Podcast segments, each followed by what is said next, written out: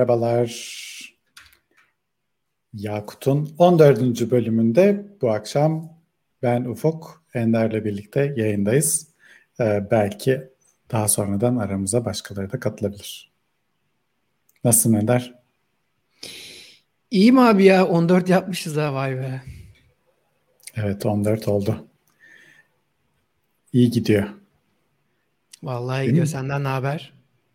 İyidir sağ olasın. Bu hafta biraz yoğundu ama özellikle Perşembe günü kızımızın doğum günüydü. 17 yaşında oldu. Onun işte doğum gününü ayırdım Perşembe gününe. İşte dün de ailecek bir şeyler yaptık. Perşembe, Cuma günü çalışmadım. Baya yoğun ve yorucu oldu ama güzel iki gündü. Onun koşturmacası var çoğunlukla. 17 demek ha. Biz seninle tanıştığımızda 2012, 2013 yılıydı. O zaman galiba e, kaç oluyor? 10-11 yaşında falandı. Evet. Ee, ben hala o kadar sanıyordum. Sonra geçen sen bir şey dedin diye öyle bir lafı geçti. O, benim insanlara ben büyüyorum insanlar büyümüyor. Senin nasıl geçti haftan Ender? Benim nasıl geçti? Benim yoğun ya. İşte taşındım ee, gene işte klasik taşımanın verdiği yeni ev şey usu busu derken ondan sonra işler güçler onlarla uğraşmalar. İşte ee, yani standart bir haftaydı diyebilirim. Hani çok da böyle şey değil ee, farklı bir, bir şey olmadı hani aslında. Öyle diyebilirim ama yoğun ya. İş iş iş iş yoğunluğu var. Böyle bir ekstra bir şeye vakit pek ayıramıyorum. Öyle söyleyebilirim. Evet. İş yoğunluğu gerçeği değişmiyor pek. Ama evet bayağı yerleşmeye başlamışsın. Arkana kitaplar gelmiş. Dekoratif birkaç bir şey gelmiş. Ay yok onlar vardı hala varlar. Peki. Biraz kitaplık büyük olunca hiç kitap yokmuş gibi görünüyor. o yüzden ya bu oda vardı da diğer taraflarda biraz küçük küçük şeyler var. İşte klasik eve taşınınca illaki görmediğiniz şeyler çıkar ya. Onlar falan öyle o, o şekilde devam ediyor. Sizde şey izni var mı? Böyle doğum günü izni falan. Doğum günü deyince şimdi. Ee, yani öyle özel bir izin yok. Normal yıllık izinden herkes kullanıyor. Zaten iznin ha, hesabı var. da olmadığı için fazla. Yani hesabı tutuluyor tabii de. Böyle bir sınırsız gibi ama tabii şey kotalı gibi. Öyle diyelim. Limitsiz ama kotalı. Şimdi o yani senler yayın öncesinde konuşmadık da aklıma geldi. Sen de çok bahsetmedin. Bu Toby'nin paylaştığı Unity Developer gibi bir şey vardı herhalde. Yanlış. O nedir? Yanlış ha, yok bizim o şey Shopify'in Unite. Ha Unite. Shopify'in e, dışarı şey yönelik olan yıllık toplantısı yani şeyle benzetebilirsin. Apple'ın WWDC, Google'ın da Google I.O. Hmm. etkinliği gibi. Bu da Shopify'in dışarıya yönelik yıllık etkinliği. İşte önümüzdeki sene için yol haritamızı, neler yapacağımızı, nelere odaklanacağımızı, nelerin ürününde yeni geleceğini paylaştığımız etkinlik. Ee, bu arada ona kayıt olmak bedava. Salı günü e, güzel bir etkinlik olacak diye anlıyorum bize içeriden birkaç preview verdiler. Ben ilgilenen varsa sonuna kadar izleyin derim. Daha çok Shopify üzerinde yazılım geliştiren insanlara yönelik ve yazılımcılara yönelik bir şey olacak. Yani yazılımcılara yönelik derken Ruby Rails falan gibi değil de e, Shopify üzerinde e, veya Shopify entegrasyonunu yapan insanların e, yönelik neler ürettiğimiz işte API'ler, yeni API'ler, yeni gelen özellikler falan. Sonu da galiba sürprizli olacak. Ee, izlemek isteyen Allah varsa Allah. sonuna kadar izlesin derim. Sonunu izlesek sadece. Ya o da olur. Bilmiyorum ama ne zaman sonu olacak. Merak ettim ya. Enteresanmış. Evet. İyi bakalım. Güzel. Şeyde evet, siteye gidince aslında onu gösterebilirim belki. Hatta şeyin tweetini de gösterebiliriz. Toby'nin tweetini de gösterebiliriz de bulmam lazım. Bakayım bulabilirsem. Ee, Shopify Unite neydi böyle bir git commit şeyi falan gibi bir şeydi değil mi? Onu aynen aynen. Şey yapman. Okey. Dur buldum onu. Şuradan paylaşayım. Evet, let's build deyip unite shopify.com e, o siteye giderseniz zaten şeyi e, kayıt olma şeyini bulabilirsiniz. İşte burada da böyle bir tane Snow Devil projesi. Snow Devil bilenler için şeyin Shopify'in ilk hali. Toby'nin snowboard için e, snowboard satmak için yaptığı site. Hale oradan oradan doğmuş şey. Hale Finkelstein da because selling snowboard wasn't fun enough yazmış zaten. şey Unite'da işte şu sitede görebiliyorsunuz. Coding Commerce Together falan diye bir bir şeyler. Şuradan add to cart yaparsanız sıfır dolara kayıt olabiliyorsunuz. Neyse yine Shopify övmeye başladık. Boş ver. Bence bizim şu bir Türkiye konularına geçelim. Evet, tabii, tabii. Ee, ama yine bu hafta akşam oturmamız var çarşamba günü. Ee, yine Shopify'dan bir konumuz var. Değil mi? Ender sen istiyorsan söyle. Tamam ben anlatayım. Biz kendi kendine anlatıyormuş gibi olacak. Ee, bu çarşamba gene e, online olarak her iki haftada bir topladığımız akşam oturuma devam ediyoruz. Dokuzuncusunu düzenliyoruz. E, zaten orada da yazıyor. Bu sefer e, bu sefer değil e, Shopify'dan Ufuk Kayserioğlu bizlerle olacak. Yazılım fikirlerinin gelgitleri e, başlıklı konuşmasını yapacak. E, sunum dili Türkçe olacakmış e, ve sonrasında da muhtemelen vaktimiz kalacağı için de devam edeceğiz. E, içeriği yazıyor aslında burada. Ben de şu an Ufuk abi direkt bana pasladı. Ben de e, çok hazır değildim ne diyeceğime. Burada evet, beraber okuyalım istiyorsanız. İçeriğini açabilirim. Ee, bu yazılım dünyasında şey benim gözlemlediğim bir şey var. Böyle eski fikirler bazen çok unutuluyor. Ee, ve tekrar hiç böyle tekrar yüzeye çıkmıyorlar. Ee, fakat çok değerli bazı eski fikirler var. Ee, ve unutuldukları zaman böyle çöpe atılmış falan gibi oluyorlar. Halbuki bir sürü insan emeği var orada. Ee, onların bir kısmını hatırlamak istiyorum. Bazı fikirler de böyle gelgite maruz kalıyorlar. İşte böyle bir kamptan öteki kampa gidiyor. Sonra arada bir sentez oluyor falan. Ee, böyle üç değişik konu e, etrafında bunları böyle örnekleriyle anlatacağım. Konulardan işte bir tanesi typing, bir tanesi e, HTML, bir tanesi de sesli etkileşim. E, o üç konu etrafında işte biraz tarihsel şeylerine de bakacağız. Nasıl geliştirdiklerine. E, günümüze gelip gelmediğine bazı fikirlerin.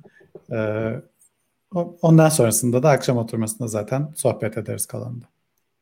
Evet gene e, klasik her zamanki saatimizde 8.30'da bir araya geliyoruz. Evet. Yalnız burada sitede bir yanlışlık var. Onu düzeltemedik de bir türlü. Ee, June 19 diyor. Yani 19 Haziran'da olacakmış gibi bu etkinlik ama değil. 30 Haziran'da iki tane burada şey var. Bir türlü silemiyoruz şeyi. Herhalde community'de birisinin el atması gerekecek. Onun için siz ona aldanmayın. Ee, 30 Haziran 2021'de e, çarşamba akşamı hepinizi bekliyoruz. Güzel. Bu senin kaçıncı sunum olacak Robi Türkiye'deki? Ee, bilmem. 3, 4. 3, 3 olabilir. 3 ya da 4. Toplamda kaç tane yaptın? RubyConf'ta yaptın, RailsConf'ta yaptın. Bunu da bir yerde yapmıştın hatırladığım kadarıyla. Ya yok konuş şey Ruby etkinliklerinde dört tane konferansta konuşmam var. Tamam o dördü de bizde olmuş olabilir. olabilir. Dört işte, işte. öncesinde. Doğru. Ee, doğru o zaman bu da beşinci falan olacak. Hayırlısı valla ne diyelim. Bundan sonraki çok güzel olacak ama. Değişik bir konuşma olacak. Yani 10. akşam oturması bir aksilik olmazsa e, evet. e, konu da konuşmacı konuşmacı da hazır. Konu da hazır. E, benim de merak ettiğim bir konu. E, zaten güzel bir şey. Herkese tanıdığı biri. Evet. Ona da heyecanla bekliyoruz. Evet. Duyururuz zaten. Buradan. Ee, bir bizim yine topluluğumuzdan haberlerle devam edelim istiyorsan. Ee, epey kayıt oldu. Ee, birkaç insan kendini tanıtan yazılar da yazdı. Bu Ruby Türkiye'nin forumuna discussrubyturkiye.org sitesinde. Ee, Olcan sağ olsun çok güzel orayı içeriklerle doldurmaya başladı. Bu arada geçen hafta konuştuğumuz gibi Yakut için de bir kategori açtık ve Yakut'un işte 13. bölümünün bölüm notlarını konuşulanları oraya aktardık. Sonrasında mesela onunla ilgili Olcan bir soru sordu. Ee, işte GitHub ve Intercom e, günlük request sayılarını paylaşmıştı. Ee, Shopify'ın sayılarını da alabilir miyiz diye soru sordu. Ben de içeriden bulabildiğim ve paylaşma iznim olan e, verileri paylaştım. 2019 Temmuz'undaki bizim günlük requestler 7 milyar kadar falanmış. Yani 2 sene öncesinin sayıları. O zaman bile GitHub, GitHub artı Intercom'dan kat kat daha büyük bu sayı. Ama daha yeni bir sayıya erişemedim. Şey olarak onun için onu Olcan da sormuş. Burada böyle çeşitli sohbetler devam ediyor. Yani eğer Yakut bölümleriyle ilgili sorularınız varsa paylaştığımız şeylerle ilgili konuşmak istediğiniz şeyler varsa gelip Ruby Türkiye forumunda e, konuşabilirsiniz. Ayrıca bu hafta Oğulcan güzel bir şey başlattı. Yazarlar diye bir kategori başlattı burada. Hatta yazarlar kategorisi hakkında ya da güzel bir e, yazı yazdı. Bu e, bizim topluluğumuza açık bir davetimiz. E, eğer bir şeyler paylaşmak istiyorsanız ama bunu nerede paylaşacağım şimdi blog mu kuracağım aman onunla şey uğraşamam üşendim falan diyorsanız gelin burayı blog olarak kullanın. Hatta e, topluluktan çeşitli insanlar e, dilerseniz yazılarınızı e, okuyup size yorumlarını da bildirebilirler. E, Oğulcan özellikle buna gönüllü oldu. Hatta örnek olarak kendisi ilk blog yazısını paylaştı burada. İşte Heroku'da Redis 6 için SSL hatası nasıl çözülür diye. Daha önce kendi sitesinde, e, kendi blogunda paylaştığı bir yazıyı, İngilizce olarak paylaştığı bir yazıyı burada Türkçe içerik olarak paylaştı. E, bu şekilde burada içerik olarak içeriği de arttırıyoruz. E, topluluğun da buraya içerikleriyle katkıda bulunmasını bekliyoruz. Hepinize kapımız açık. Evet. Var mı senin paylaşacağın yani, burada bir şey Ender? Yo çok güzel söyledin. Belki yani e, tekrar etmekte çok fayda var. E, birkaç kişi Slack'te de yazdı. Ben de şunu şunu bunu bunu yazacağım diye.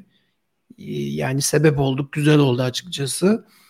E, önemli bir mesele. Yani burada Olcan çevirmiş koymuş sağ olsun ama kendiniz de orijinal içerik koyabilirsiniz tabii ki. Kendinize dair bir şey olduğu zaman. Keza işte hani soru cevap yeri biraz daha hareketlenebilir. Çok fazla e, soru cevap şu an yok ama olacaktır. Özellikle tanışma kısmı şu an biraz bayağı hareketli. Yeni gelenler evet. kendilerini tanıtıyorlar falan. Ee, ama şey kısmı daha güzel oldu. O yazı paylaşma kısmı gerçekten benim de hoşuma gitti yani hani orada bir hem yardım gibi de oluyor zaten hani bir şey anlatıyoruz aslında anlatıyor insanlar orada. Henüz benim de bir yazım yok ama benim hiçbir yerde henüz bir yazım yok. Biraz podcastlere ağırlık verdim bu aralar. O yüzden hani oraya yoğunlaşamadım ama galiba oraya da sıra gelecek inşallah bakalım. Evet, podcast zor, yorucu bir şey. Yani kolay gelsin, bayağı vakit alıyordur. Ya de, aslında e, şu an yaptığımız gibi bir şey yapıyoruz. Yani bir ön hazırlık gerektiriyor. Ondan sonra çıkıp konuşuyorsunuz. Yani e, mixingi bende olmadığı için o konudan do- dolayı rahatlık yani ha, sonrası tamam, okay. bende değil. O konu iyi yani. Ben sadece kayıt yapıyorum. Sonrası yani e, bayağı profesyonel çalışıyoruz orada. O yüzden o, hoşuma gidiyor. Yani konuk tamam. bulma ve konukla tanışıp e, bölümü çekme bende. Sonrası başka arkadaşlar hallediyorlar. Her şey sorusuna renk... çünkü bir de değil mi? Ee, evet yani ben şu an hadi pod, podcast çekelim desen bana ben hani biraz dururum. Yani istersen o şeyi sen yapacaksan yap derim. Yapmışlığım olduğu için şey ya bayağı yemek istiyoruz gerçekten. Evet. Ee, bloglardan bahsetmişken e, bu hafta şöyle bir içerik paylaşıldı. The Best Ruby Blogs. Tabii best neye göre herhalde paylaşan kişinin en çok beğendiği şeyler anlamında diye anlıyorum ben. Ama ilginç içerik var burada. Ee, 22 tane e, beğendiği Ruby blogunu paylaşmış. Ee, daha önce buna benzer içerikler yine paylaşmıştık. Ee, fakat farklı şeyler bulabilirsiniz belki burada diye tekrar bunu da paylaşmak istedik. Birincisi Ruby Weekly. Bunu büyük ihtimal zaten herkes biliyordur. Ee, her zaman kaliteli ve güzel bir içerik çıkıyor oradan. Rails'ın kendi e, resmi blogu her zaman faydalı. Everyday Rails blogu var. Ruby Flow var. Drifting Ruby var. Awesome Ruby var. Arkansi'nin blogu var. Reddit'in R-Ruby kısmı bayağı aslında aktif ve az bilinen bir yer. Ee, Big Binary var. Neyse hepsinin üzerinden geçmeyeceğim. Böyle güzel bir e, derleme olmuş. 22 tane değişik blog. Bunları e, meraklı Ruby ile ilgili güncel kalmak isteyen veya değişik konulara derinlemesine girmek isteyen izleyiciler için, dinleyiciler için e, bunu bir kaynak olarak önerebiliriz. Mesela bunların RSS'leri var. RSS'ler eklenebilir. Ya evet. ta, takip etmeye gerek yok. Ve zaten şöyle bir durum da var biliyor musun? Yani e, küçük bir community'de olduğu için bir yerde olan zaten tıp tıp tıp orada ondan sonra burada. Mesela orada şey vardı. E, bu e, Hindistanlı bir şirket onlar. Free, şey iş yapıyorlar. Dev, Dev Blog muydu? 5. 6. sıradaydı. Onların şey serileri oluyor böyle işte Rails 7'de gelen özellikler, Ruby 3'te gelen özellikler falan filan diye. Onların böyle yazıları zaten başka yerlerde onları refere ederekten yayınlanıyor. Benim bile yazmıştım var kendi blogumda yani hani onlara referans ederekten. Daha üstlerdeydi abi biraz daha. Göremedim daha üstlerde onları. Ya Big Binary, Big, Big, Big Binary. Ha, Big Binary ama. Tamam. Big Binary. Şirketin adı da Big Binary galiba o şekilde. Okay. Ee, dur o zaman arayarak bulalım biraz. Ama şimdi Rails'ın official tamam, bloğunun burada olması bana çok anlamlı gelmedi açıkçası onu da söyleyeyim yani. İşte neyse bazen arada şu release çıktık bunlar geldi. Ha bu Big Binary okey tamam haklısın. Bunlarda da bazen güzel içerik oluyor. Buradan da paylaşmıştık birkaç içeriği. Değil mi? Bu Nested Secret'ları falan paylaşmıştık hatta galiba. Aynen aynen. Buradan evet. haber haber konuşmuştuk. Başka şekillerde de. Ben de çok e, faydalanıyorum yani hani. Ee, yani yani kime göre neye göre diyoruz ama hemen hemen zaten bu kadar. Yani Ruby Weekly'yi bile takip etmek hatta bence Yakup'u Yakut'u bile takip etmek yeterli. Çünkü bence biz fazlasını da söylüyoruz. Çünkü biz kendi aramızda da e, haber şey paylaşıyoruz link her gün. E, bir şey üzerinden kanal üzerinden burada olmayan başka hani böyle Ruby'ye de bir şekilde dokunan yazılımla alakalı şeyler de zaten orada oluyor. Bence Yakut da takip edilebilir. Değil mi? Tabii ki. Tabii ki.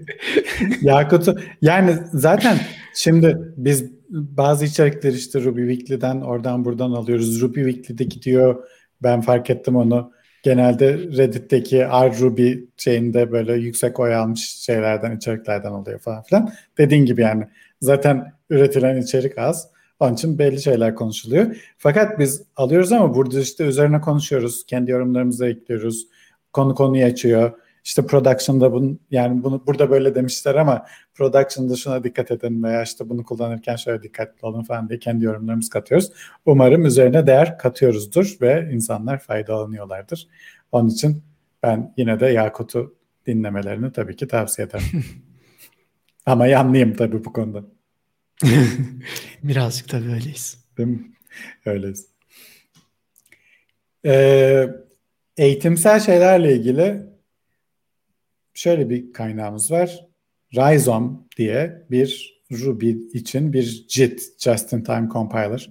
Son zamanlarda bayağı konuşur olduk. Ruby'nin içinde biliyorsunuz Ruby 2.6 ile gelen MJIT var. Ruby'nin içinde şu an çalışan bir emcid. Birkaç bölüm önce ondan bahsetmiştik zaten. Rails'ı yeterince hızlı çalıştıramıyordu. O işte Rails'ı da daha hızlı çalıştırmaya başlamış.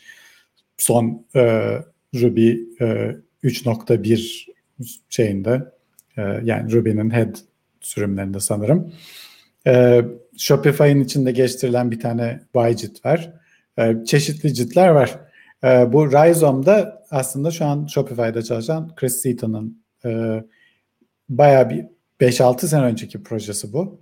Ee, bu şey yani bir JIT nasıl implement edilir Ruby'nin içinde ee, ve neye benzeri öğrenme amaçlı şey yapmış. Yani bu böyle production'da çalışacak işte hızlandıracak şey yapacak falan gibi değil de işte nerelere nasıl çalışır, nasıl böyle bir şey tasarlanır falan gibi bir şeyi e, şey yapmış. Bu yeniden şey oldu herhalde JIT konuları e, tekrar yeniden moda olduğu için bu da tekrar şey ön plana çıkmış.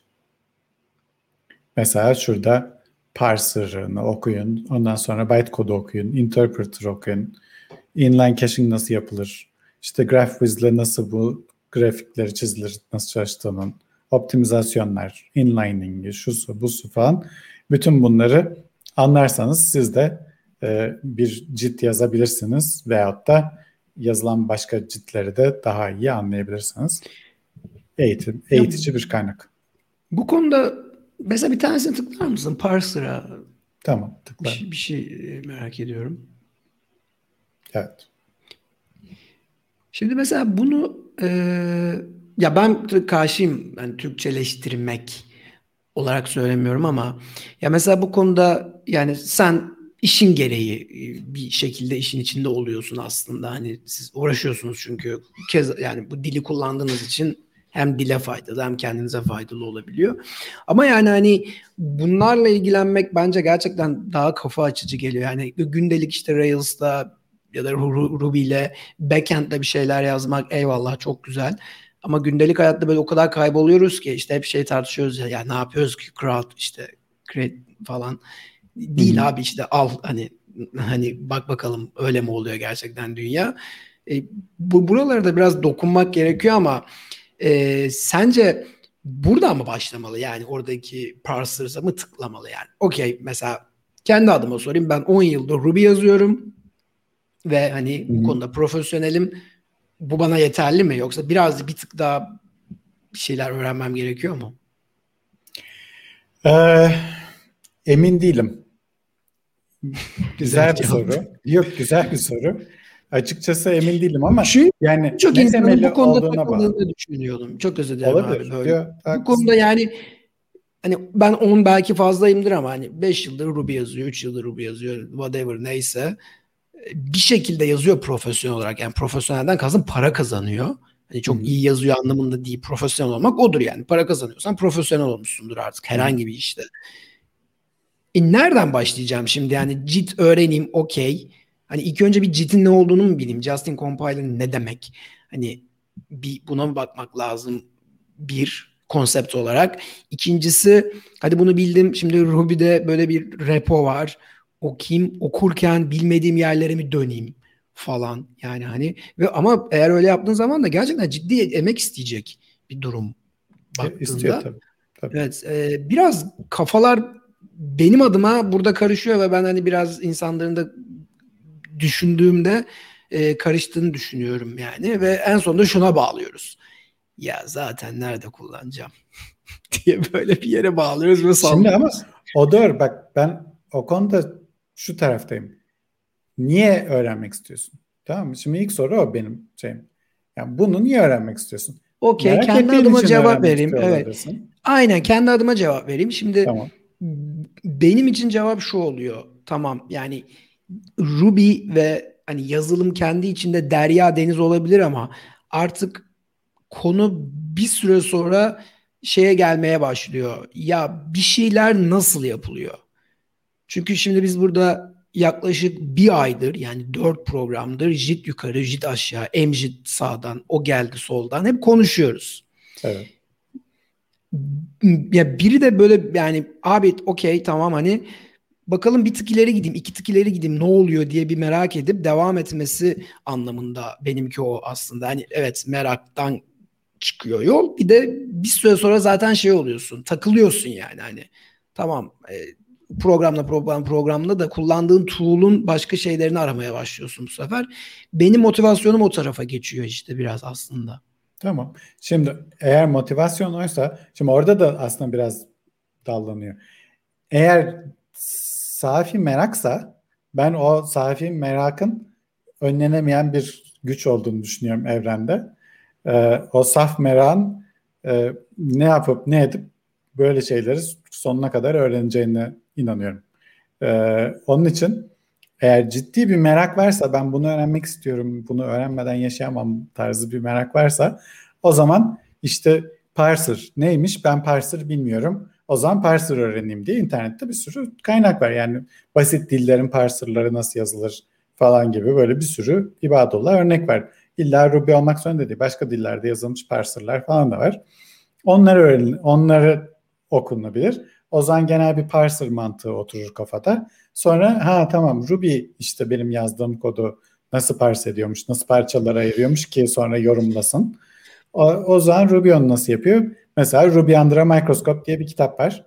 O kitap Hı. öyle bayağı anlatıyor. Parser buna çeviriyor. İşte o gidiyor buna çeviriyor. Böyle ağaç yapısına çeviriyor. Ağaç yapısı bu şekilde yorumlanıyor falan diye. Ruby'nin kendi içinde nasıl çalıştığını anlatıyor. Öyle çeşitli kaynaklardan yani üst üste koya koya oluyor böyle şeyler. İlk günler olmuyor. Ha biz burada konuşuyoruz bu Widget, Mjit şeyleri. İnsanlar illa merak edip de böyle içine girip de öğrensinler falan diye değil. En azından benim kişisel motivasyonum o değil.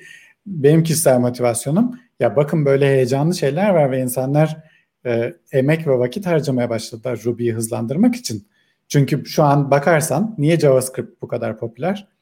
Çünkü Google dünya kadar para harcadı. Yani bu e, V8'deki e, hızlanma biz farkında değiliz belki ama hani Chrome'dan öncesi ve sonrası dünya çok farklı.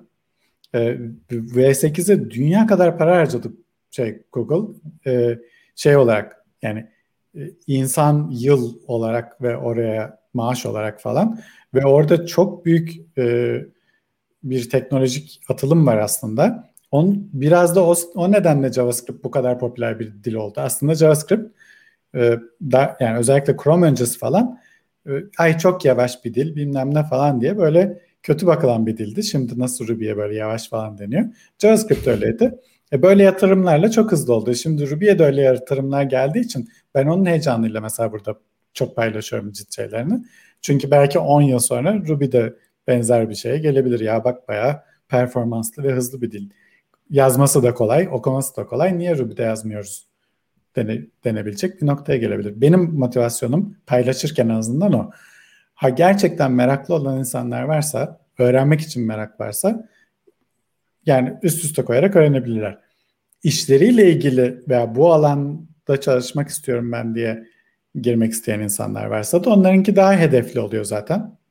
Hani ben şunu yapmak istiyorum diye hedefli bir şey varsa o hedefe yönelik zaten o şekilde de derinlemesine girilebiliyor. Ama haklısın evet yani bu üst üste konması lazım.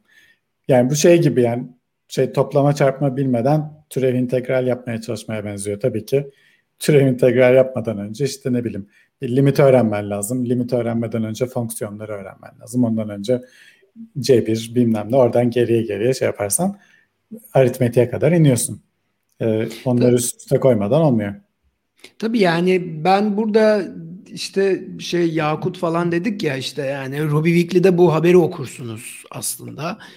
Güzel okuduk işte var e, bu, bu böyle bir şey eğitimsel bir kitap reposu koymuş. E şimdi ne olacak? İşte hani o, o oraya cevap veriyor olmamız hoşuma gidiyor. Zaten hani bu soruyu biraz bilerek sordum aslında ama ben de e, biraz böyle işte e, böyle tam siyah beyaz değilim, griyim bu alanda.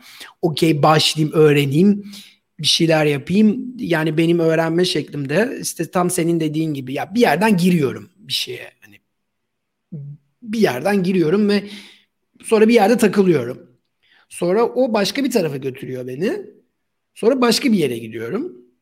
Oraya geliyorum ve hani aslında geldiğim ya yani çıkış noktamı kaybediyorum bazen ve bu bana bu bana daha kötü bir motivasyon olabiliyor kimi zaman. Buna biraz da dikkat etmek gerekiyor. Hani çok kaybolmamak da lazım aslında.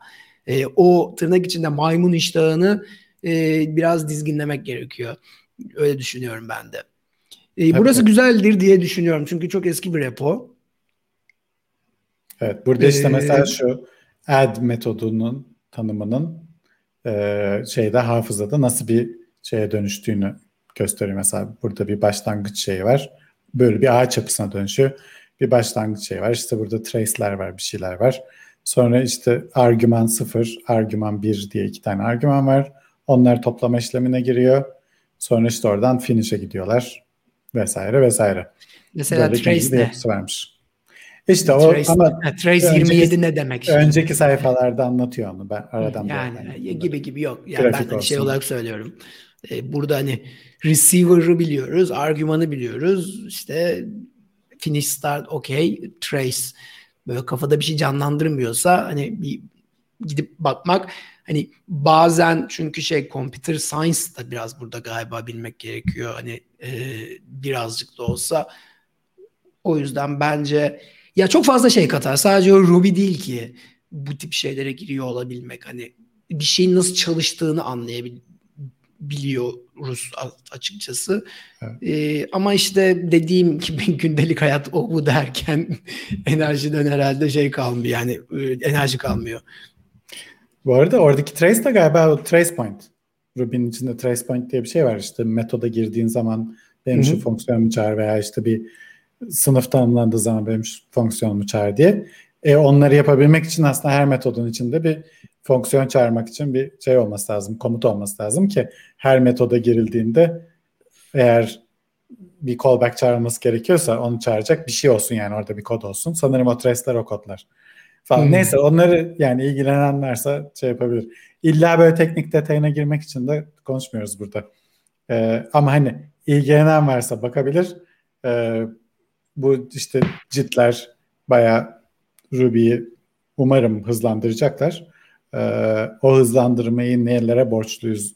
Ee, çok çünkü çok güzel fikirler de var. Yani bu insanların çok e, taş üstüne taş koyup e, güzel yerlere vardıkları e, ve hani böyle düşünüp düşünüp güzel çözümler ürettikleri bir alan. E, ben o açıdan da seviyorum. Evet, evet. Çok güzel. Peki daha Ruby'ye yakın bir konuya geçelim o zaman istiyorsan. Olur. Hmm. Custom Cops. Değil mi? Ee, Aynen Robocop bu zaten hani hepimiz zaten orada yazar da yazmış ilk cümlesi. Evet, Robocop'u hepimiz kullanıyoruz. Kullan duymayan var mı şu an chatten? Ben yazabilir mi? Utan bir yani şey değil de meraktan sadece soruyorum. Duymayan ama hani kullanmayan demiyorum tabii ki. Sırf bu Robocop yüzünden şey e, Robocop'u indirdim ve izleyeceğim. İzleyemedim. Hiç çok çok izledim canım da yani ha, bir re, bu işte Terminator falan izlemeye başladım. Onlara şey yaptım. O Muhammed gelsene öyle ben yazmak yok oradan. Piknikten dönmüş. ha, evet. Okey. Ya bunu ben şey yaptım ee, ama istersen sen şey konuşabilirsin abi. Yani bu güzel bir noktaya şey yapmış. Çünkü ben de aslında Robocop'u daha önce biliyordum, kullanıyordum. E, fakat Shopify'a girmeden önce hiç bu kullanım şekliyle e, düşünmemiştim. E, daha, yani daha önce hiç custom cop nasıl yazılır e, ve ne işe yararı da hiç düşünmemiştim. E, benim de Shopify'da fark ettiğim bir şeydi. Ama şimdi fark ediyorum ki aslında daha önce de çok kullanılabilir bir şeymiş. Şöyle ki ben de e, bu, burada bir virgül koyayım. E, kendim Tabii. de söyleyeyim. Ben de bugün okurken şimdi bu bunu gördüm Ruby Weekly'de. E, hani Evel Martins işte nasıl okunuyorsa e, onlarsa güzeldir dedim. Tıkladım işte e, Custom Cops for Robocop falan. Ne olabilir ki? Yani yeni bir Cem mi yazdılar acaba falan diye böyle şey bakayım dedim. Okuyunca aa dedim böyle bir şey olabiliyor muymuş? Ben bugün öğrendim sabah yani. Hani benim de yani bu dün müydü bugün müydü işte ikisinden biri. Ben de çok yeni öğrendim. Hiç hiç böyle şey aklıma gelmedi. Robocop bize bir şeyler veriyor. Biz onları kullanıyoruz, kapatıyoruz ya da açıyoruz, disable ediyoruz, enable ediyoruz ve hayatımız hmm. devam ediyor yani. yani. Bu kadar basit. Ama meğersem başka dünyalar varmış. Evet. Yani bunu kendiniz kendi koplarınızı yazabilirsiniz. Ee, bu işte kendi koplarınızı nasıl yazarsınız 101 gibi olmuş. İşte ben user şeyi işte nasıl argüman alıyor bilmem ne falan. Bunu iyi bir örnek olarak gösteriyorlar mesela. Bunu kötü bir örnek olarak gösteriyorlar kendi kodlarında. GraphQL kodlarında. Ee, buradaki fark ne? İşte user underscore'lu burada. User underscore ID. Burada user ID'ne bu camel case mi oluyordu? User ID camel case şeymiş. Camel case istemiyorlar yani underscore'lu istiyorlar user ID'yi kendi kodlarında. Ama bunu yapan hazırda bir kop yok. Onun için kendi koplarını yazmaları lazım. Yazdıkları kop da işte şuna benziyormuş. Burada ekranda gösteriyorum ama zaten linki paylaşacağız orada görebilirsiniz. Argument name diye bir tane kop yapmışlar. Bu kopun yaptığı gidip o class'taki argument şeylerini bulup onların ilk parametrelerini alıp e, onun snake case mi olduğu yoksa işte başka case mi olduğunu kontrol etmek. Snake case değilse de burada bir offense var deyip hata vermek. Bu şekilde bir kod yazıyorlar. Ondan sonra kendi kodlarında bunu kullanmaya başlıyorlar. Bu tip şeyleri siz de yapabilirsiniz. İşte bunu nasıl çalıştığını sonra detaylı olarak anlatıyor. Benim bunun üstüne söylemek istediğim başka bir şey de var yalnız. Ee, bu sizin kendi kodunuzdaki bazı e, patternları e, formalize etmenize yarayan bir araç. Kendi kodlarınız, şey kendi koplarınızı yazarak e, kendi takımınızın kullanmak istediği bazı e, patternları e, kullanılmasını sağlayabilirsiniz.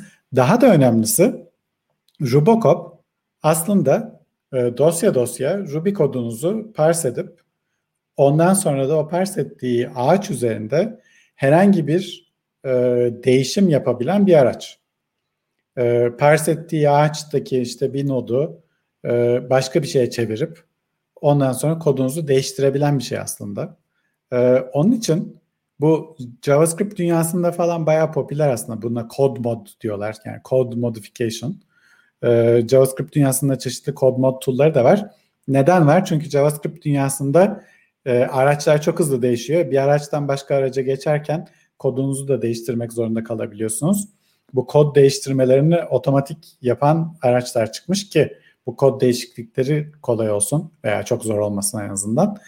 Onun için kod değişiklikleri yapmanızı sağlayan koplar da yazabilirsiniz.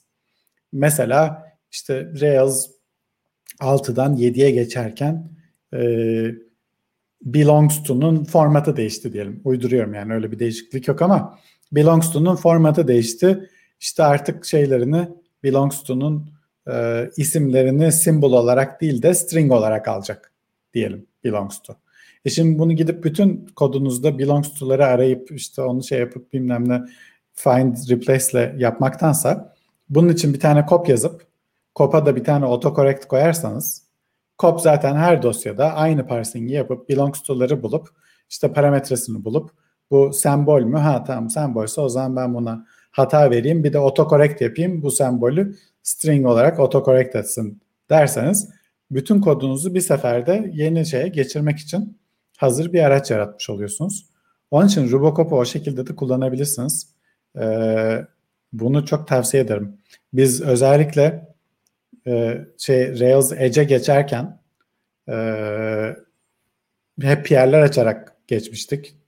E, şey Rails 6 upgrade yaptık. Rails 6'ya master'dayken upgrade yapmıştık. Onu ufak bir yerlerle ve dual boot ederek yapıyorduk. E, onun için kodun bazı yerlerinde işte if Rails 6 e, böyle yap, değilse böyle yap falan gibi şeyler verdi. İşimiz bittikten sonra e, o zaman Edward bir tane kop yazmıştı. Sırf o if'leri kaldırmak için. O if'lerin if kısımlarını tutup else kısımlarını uçuran bir tane kop yazdı. Bütün kod üzerinde çalıştırdı. Bütün hepsi otomatik olarak. Çünkü niye? Şeyleri de çözüyor. Unless'li yazdıysan unless'liyi de buluyor.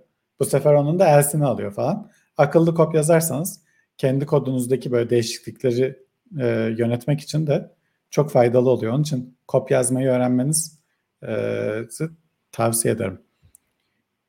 Hatta bununla ilgili size şey örneği de gösterebilirim.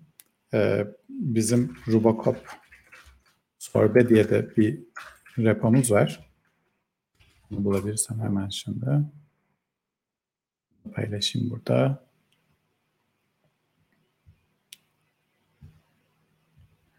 Evet şu Robocop sorbe şeyinde çeşitli bizim sorbeyle çalışan insanların kullanabilecekleri çeşitli koplar yazdık biz de.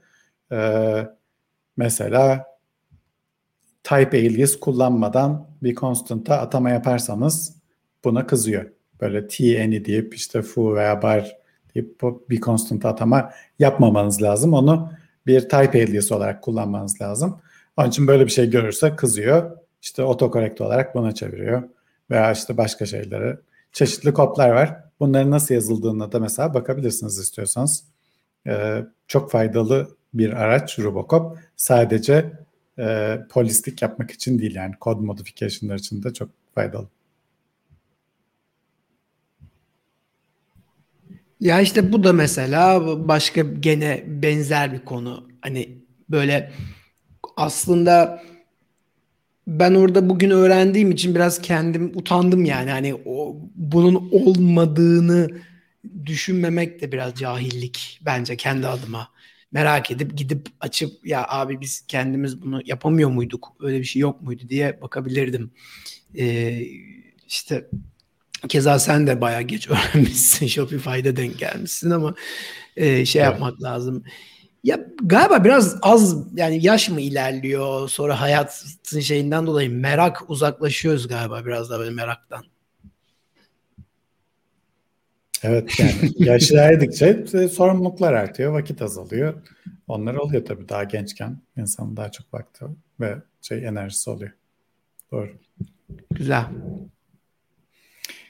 Ee, birkaç tane de şeyden e, Cem paylaşalım istiyorsan.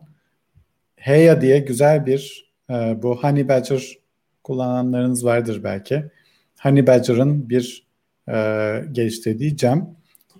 Bunu ben de bugün biraz bakabildim. E, Rails için bir kampanya yönetim Cem'i.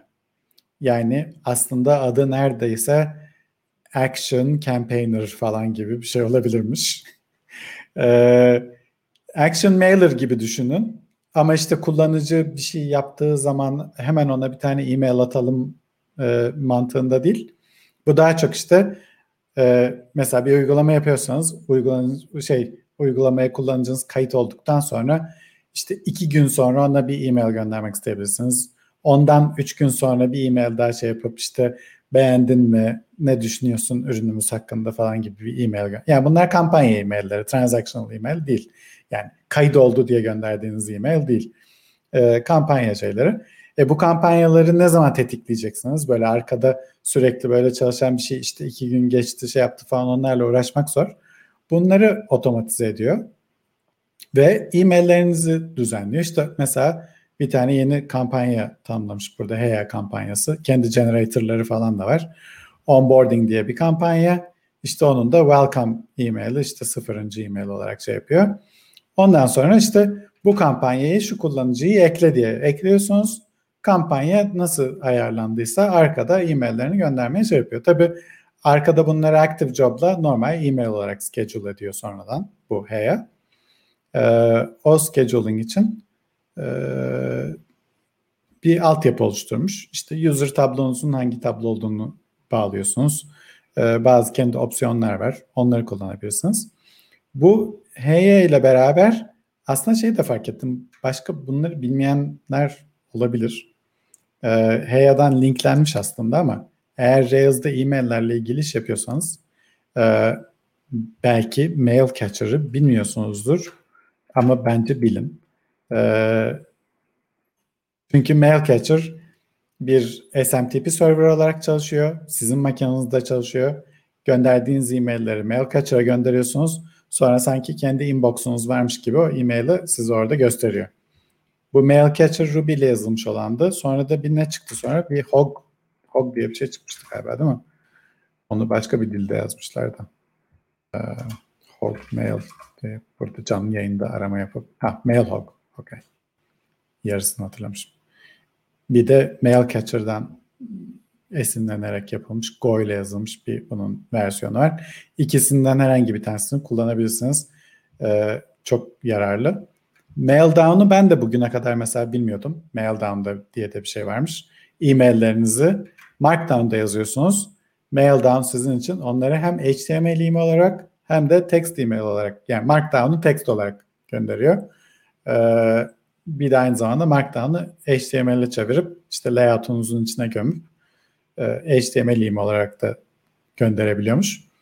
Markdown e, e-mailler için bayağı şey. Öteki türlü çünkü aynı içeriği iki kere yazıyorsunuz. Bir şey text e-mail içeriği olarak yazıyorsunuz. Bir HTML e-mail olarak. Bu sefer birinde güncelleme yapınca ötekisi unutuluyor. Öyle olduğu için çoğu yerde e-mailler sadece HTML olarak gidiyor. Fakat bazı insanlar HTML e-mail okumayı sevmiyor veya kullanmıyorlar veya kullandıkları e-mail client'ı desteklemiyor falan. Onlar çok karışık şeyler. Onun için böyle çözümlerle ilerlemeniz hiç hiç girme faydalı ya. olabilir. Evet. hiç, hiç, hiç Değil mi? Yaşayanlar biliyor. Sorma. Bir tane de Action Mailer Preview. Bu zaten Action Mailer'ın kendi içinde Klasik, geliyor. Evet. Bilmeyen varsa buradan onu da bilmiş olsunlar. Ee, Action Mailer'ın içinde eğer preview şeyini açarsanız, ayarlarsanız e, belli bir pathe gönderirseniz bu maillerinizi preview edebileceğiniz e, bir web view gibi gösterebiliyor yani maillerinizin içeriğini, HTML içeriğini. O Action Mailer Preview'u kullanmıyorsanız onu da kullanın derim. Böylece Zaten... e-mail gönderimi ile ilgili dört tane evet. üst üste şey bu, paylaşmışlar. Bu ya yani Action Preview çok basit. Hani direkt bir bir tane preview klası ekliyorsunuz ve içine işte o preview klası hangi mailer'ınızın o metodun adı neyse, mailer'ınızın adı neyse onun alt çizgi preview burada gösteriyor zaten. Hı hı. Bitti. İçine artık ne yapacaksanız onu koyuyorsunuz. Ee, ve çat diye açılıyor tab da hemen böyle. Ve e, size şey veriyor görüntüyü. Bu, bu, bu bayağı iyi ya. Diğer yöntemler de çok güzel. Hani mailbox'ta şuyda burada olması ama bu daha hızlı. Hani bir cem yüklemeden etmeden hemen tak diye kendi içerisinde built-in geldiği için. E, zaten bence Rails'ta geliştirme yapanların %99.9'u biliyordur bunu diye düşünüyorum. İşte bilmeyen varsa buradan paylaşmış olalım onu da. Çünkü Yakut izliyorlar. Evet. Yakut izliyorsunuz. Onun için biliyorsunuz. Ya da dinliyorlar diyelim belki dinliyorlar. Veyahut da dinliyorlar. Doğru. Evet. Ama bu aslen videocast olduğu için e, dinleyenler de artık e, izliyorlar dediğimizi aldırmayacak. Ne yapalım? e, birkaç kere yine daha önceki bölümlerde de aslında bahsi geçmişti. Cema İzrof'u e, bir RailsConf konuşmasını paylaşmıştık. Bir de neden blog yazısı yazmıyorsunuz diye bir yazısını paylaşmıştık. Bu Cema İzrof'un e, geçenlerde duyurduğu MemoWise diye bir cem çıkmış. Sanırım çalıştığı şirketin bir cemi. E, fakat o maintain ediyormuş. Cema maintain ediyormuş. Cema işte belki biliyorsunuzdur bu Ruby Weekly'lere bazen haftalık tipler yazıyor, şeyler yapıyor falan. Twitter'da bayağı aktif. Takip etmiyorsanız takip etmek isteyebilirsiniz. Bu MemoWise Ruby'de memoization kullanıyorsanız memoization işlerini otomatik hale getiriyor. Hani memoization niçin kullanırız? Onu biraz açalım istiyorsan. Ee, bir fonksiyonunuz var. O fonksiyon çok uzun bir iş yapacak çağırdığınız zaman. Ama o fonksiyonu 10 kere çağırmanız lazım. 10 kere de böyle uzun iş yapmasını istemiyorsunuz tabii ki. Değil mi? Gereksiz sürekli aynı şeyleri hesaplayacak falan. Ne bileyim gün sonu raporu olan bir tane fonksiyon var diyelim. E, onun aklın yolu bir değil mi? Bir kere yapsın işini. Sonucunu bir değişkende tutsun. Bir daha çağrılırsa da aynı değişkendeki değeri döndürsün. Ama bunu yapmak istiyorsanız bu sefer sürekli fonksiyonu değiştirmeniz lazım. İçine bir kod yazmanız lazım. İşte sen bu hesabı yap. Sonra onu bu değişkende tut. Sonra fonksiyona girdiğinde de o değişkenin içinde veri var mı? Var. İyi peki o zaman değişkeni döndüreyim yoksa hesap yapayım falan. Böyle kodunuz karışıyor o zaman da. Çünkü o aslında başka bir concern. Onun fonksiyonun içini karıştırmıyor olması lazım. Bu memoization demek bu demek işte. Yani bir e, uzun süren bir hesabı e, akılda tut. Tekrar istenirse akıldan ver. E, mantığı. Onun için bu memoization bu işi kolaylaştırıyor. Burada mesela bir tane slow value diye bir tane fonksiyon tanımlamış böyle içinde sleep falan yapıyor. Verdiğiniz değer kadar sleep ediyor. Ondan sonra verdiğiniz değeri döndürüyor. Onun için buna 1 milyon falan verirseniz 1 milyon saniye uyuyacak. Ondan sonra değer döndürecek. Ama altında da demiş ki memorize slow value. Memorize slow value deyince aynı değerle çağrıldığı zaman bu fonksiyon ikinci defa aynı değerle çağrılırsa hiç beklemeden daha önce döndürdüğü değeri döndürecek demek. Buradaki aşağıdaki örnekte de işte slow value 2'yi demiş. Bu 2 saniye bekliyor. Çünkü daha ilk defa çalıştı bu değerle. Bir daha slow value 2 çalıştığında hiç beklemeden daha önce döndürdüğü 2 değerini döndürecek. Çünkü daha önce 2 ile çalışmıştı. İşte o sonucu hatırlıyor. Ee, bu şeyde de çıkar işte böyle factorial hesaplama şeyi fonksiyonu yazarsanız faktöriyeli recursive olarak hesaplarsanız bir sürü gereksiz faktöriyel hesaplamış oluyorsunuz. Çünkü 4 pardon faktöriyel nereden çıktı? Fibonacci demek istiyordum. Ee, 10. Fibonacci sayısını e, hesaplamak için 9. ve 8.yi toplamak gerekiyor ya. Ama 9. için de 8. ve 7.yi toplamak gerekiyor. E 8. için de işte 7 ile 6'yı falan. E bütün bu aradaki Fibonacci'leri birkaç kere hesaplamış oluyorsunuz. Çünkü işte 10 için 9 gerekiyor, 9 için 8 gerekiyor, 10 için de ayrıca 8 gerekiyor falan. Öyle yaparsanız çok gereksiz hesap yapmış oluyorsunuz. Mesela 8 için 8. Fibonacci sayısını hesaplamak için bir kere çağırdığınızda değeri hatırlasa, ikinci kere çağırdığınızda da hemen döndürse falan çok hızlanıyor Fibonacci hesaplama şeyi. Orada kullanılabilir. Bu MemoWise Cem'inin e, esprisi de çok hızlıymış. Çünkü bunu yapan şeyde e, ortamlarda birkaç tane Cem var. Burada böyle çeşitli karşılaştırmalar vermişler. Bazı işlemlerde rakiplerden yani rakipleri MemoWise'a göre yaklaşık 10-15 kat falan daha yavaş. E, hatta böyle bazı cemlerin bazı işlemleri 23 kat falan daha yavaşmış anladığımız kadarıyla MemoWise'a göre. Çok hızlı olduğunu iddia ediyor ama böyle bir ihtiyacınız varsa kullanın. Siz kendi kodunuzda test edin derim.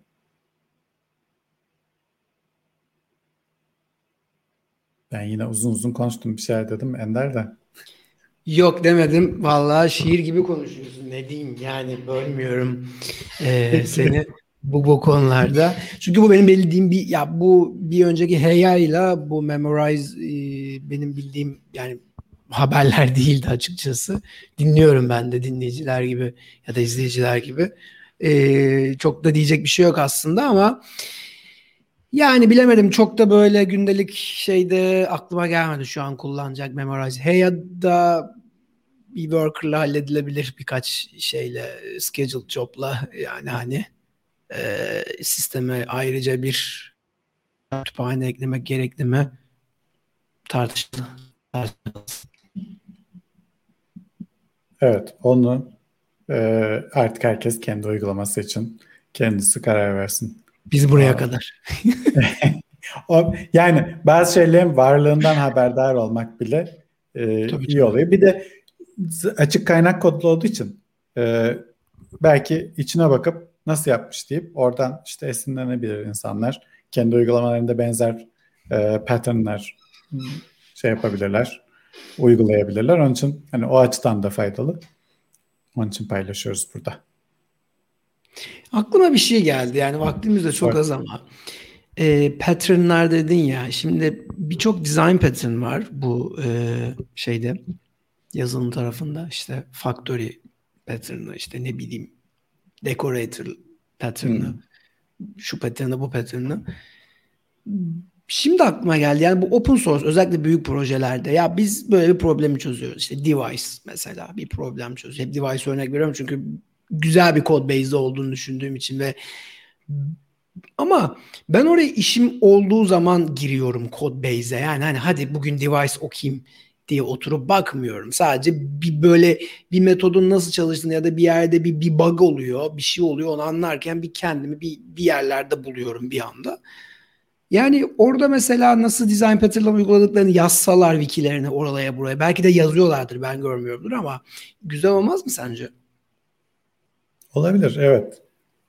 Yani o design pattern'ler de benim gördüğüm aslında bizim yazdığımız uygulamalarda e, çok böyle büyük boyutlara ulaşmadıkça e, yani böyle cemlerde falan çok nadir kullanılıyor. Yani birkaç tane pattern çok kullanılıyor. İşte o e, decorator Decorator aynen. kullanılıyor. Adaptör ee, kullanılıyor. Adaptör kullanılıyor. Factory falan kullanılıyor biraz. O da çünkü mesela böyle bir cam e, adapter niye kullanılıyor? İşte bir cam hem Rails'la çalışmak istiyor hem işte SQL'la çalışmak istiyor hem Roda ile bilmem işte neyse artık çeşitli Tabii. birkaç tane veya işte hem PostgreSQL hem MySQL ile hem işte MS SQL ile hem bilmem neyle çalışması gerekiyorsa işte bir tane adapter pattern olması lazım ki işte her birini şey yazılsın falan. Onun dışında aslında bunların böyle çoğu compiler yazıyorsan, işletim sistemi yazıyorsan, böyle low level şeyler yapıyorsan böyle daha anlamlı ve daha çok karşına çıkıyor. Hani dediğin gibi yani böyle çoğunlukla CRUD uygulaması falan yapıyorsan böyle arkada çok aynı dili konuşman gereken bir sürü e, müşterin veya sunucun falan yoksa e, mesela biz seninle aslında adapter pattern yazmıştık değil mi? Daha önceki evet yani tam onu diyeceksin. Aynen aynen yani öyle deme yani çünkü ihtiyacın oluyor. Tamam biz de bir cem yazmıştık orada kendimiz için ama Hı en nihayetinde bu uygulamanın içerisinde de olabilir. Yani mesela servis kullanıyorsun. Rails'da işte nedir? Business Logic'i gider servislere verirsin. Servis aslında servis design pattern yani hani gittin servislere verdin. O servisler başka daha minik servislere aşağıya doğru bölündü. E ne oldu işte inherit ettin bir yerlerden. Başka bir design pattern'a geçtin. O oldu bu oldu. Mesela geçen de işte neydi? Bu eee Builder design pattern'ı vardı galiba. Hı hı. Builder. Ben onu kullandım yani. Şeyden geldi o da aklıma. Yani bir şey build ediyordum çünkü. Sonra böyle baktım daha bu bunu kullanayım dedim. Aslında hiçbir farkı yok. Bir metot build diyorsun yani hani e, bir, bir yerde. Evet. O daha toparlanıyor. Okuyan da daha iyi okuyor. Testi de daha rahat yazılıyor. Yani illa evet. böyle bu kocaman şeyler yapmana gerek yok ki. Ama şeyde çok haklısın bir şekilde bir yerden geldiği vakit işler karışmaya başladığında zaten aklına geliyor ki bence yazılımda e, ben biraz şeyimdir yani ileriyi düşünmeden yazarım. Günü yazarım o zaman geldiğinde düşünürüm. Çünkü ileri düşündüğün zaman hiçbir zaman bitmeyecek o yazılım. Öyle düşünürüm. Hmm. Ve yani bence doğru olduğunu düşünüyorum. Yani hani e, faydalı olduğunu düşünüyorum. Diğer taraftan o cemler oturmuş cemler oldukları için bir şeyler var içeride. Hani bunlar insanlar bunları okuyarak keşfedemeyecekler. E bir de yani lanet olsun meta programı diye bir şey var. Deli gibi kullanılıyor.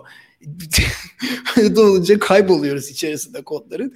E kardeşim burada nasıl bir dizayn yaptınız? Anlatın biz de anlayalım. Siz de mutlu mesut yaşayın diyeceğim ama yani Doğru. herhalde zor evet. bir iş.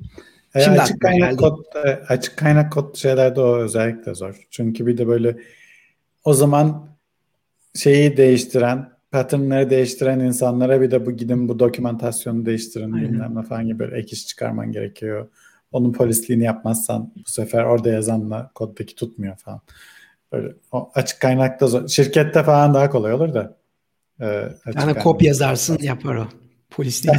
Doğru. Olabilir evet. Robocop'la yapabilirsin. İki tane kaynak daha paylaşalım istiyorsan. Ondan sonra yavaş yavaş kapatalım programı. Olur. Ee, Jeremy Evans Twitter'da e, bu hafta galiba değil mi? Evet, çarşamba günü şey paylaşmış. E, kitap yazmış. Jeremy Evans'ı bilmiyorsanız Ruby Core e, member'ı kendisi. Ruby committer'larından ve Ruby'nin OpenBSD portlarını maintain ediyor. Aynı zamanda da SQL, Roda ve Rodos e, kütüphanelerinin yazarı ve maintainer'ı. E, yani onun için Ruby camiasında bayağı emeği geçen e, bayağı da köklü Ruby'cilerden. Yeni bir kitap yazmış. O kitap çıkıyormuş. E, onu duyurdu. Polished Ruby Programming. Yani nasıl daha parlak Ruby kodları yazarsınız. Daha iyi, daha maintainable, e, daha anlaşılır e, Ruby kodu nasıl yazarsınız gibisinden bir e, kitap yazmış. Onun duyurusunu yaptı. Kaç ee, diyor? E, 35 mi diyor? Güzel. 35 dolar. Türk lirasına çevirince tabii tuzlu oluyor. Hoş dolar olarak da tuzlu. Ucuz bir şey değil. Ee, Ama 450 yani 400 küsür sayfa kitap bir de böyle hani evet, bir sample'ına falan bakıp şey yapmak lazım. Burada sample nasıl gözüküyordu Amazon'da? Orada o, vardı. Üstüne tıklayınca gözükmesi lazım. Aynen. O Şunu şey cover. Ha, tamam. Evet sanki oluyor. Ya, Oluyordu eskiden. O zaman koymamışlar mı? Anyway. Ha şurada. Okay. İçeriği falan şeyleri var. Web Application Security, Web Design, Database falan her tarafına dokunuyor. Domain Specific Language'ler nasıl? bak bak şey 9'da ne yazıyor? Hı. Meta programming değil mi? Evet. And when Ama, to use it. Evet. Ne zaman kullanması. Aynen o çok zaman. önemli işte. evet. o, o bayağı şey e, ve şey yazıyor bak 7'de ne yazıyor. Ya biz bunları konuştuk. Yani Cem'i deyince kitap oluyor. 35 dolara satılıyor işte. Evet hadi Değil bakalım. Ender biz de yazalım o zaman. Ama ben bilerek konuşmadım. Bak ben bundan da haberim yoktu. doğru doğru biliyorum. Biliyorum farkındayım. Biz de yazalım bir tane kitap. Değil mi? O zaman. Ya ben konuşsam kitap olur demişler ya. Onun gibi. Biz konuşsak oho diye böyle. bir de son olarak şey paylaşalım burada. Ee, A Story of Rails Encryption. Aslında bu sanırım geçen hafta çıkan bir içerikti de bu haftaya kaldı. Ee, Jorge Manrubia Basecamp'te çalışan bir yazılımcı. Ee, bu daha önce bahsetmiştik. Rails 7'de e, kendi içinde encryption geliyor. Yani database alanlarının encrypt olmasını falan sağlayan bir altyapı geliyor. Onu yazan kişi de bu Jorge. Ee, biraz onun hikayesini anlatmış aslında. İşte neden böyle bir şeye ihtiyaç duydular? İşte ne yapıyorlarmış? Tam işte 2020'nin e, Şubat'ında, Mart'ında işte Hey'in ilk versiyonunu şey yaparken işte bunun ilk versiyonunu çıkarttık. Ondan sonra işte Jeremy ile oturduk. Şunlara baktık, bunlara baktık. İşte şöyle komitler vardı, böyle şeyler vardı. İlk bunu denedik, o olmadı. İşte oradan buna geçtik. Sonra işte böyle bir güvenlik açığı potansiyeli vardı. Ondan dolayı ondan başka bir şey geçtik. Sonra tekrar yazdık. JSON'la serialize etmeye başladık falan gibi. Böyle güzel anlatmış. Çünkü bu hikayeleri de şundan beğeniyorum. Böyle çoğunlukla o işte Active Record Encryption diye bir şey yazmış Jorge. Bay ne kadar güzel yazmış falan diye son bitmiş ürünü görüyorsunuz.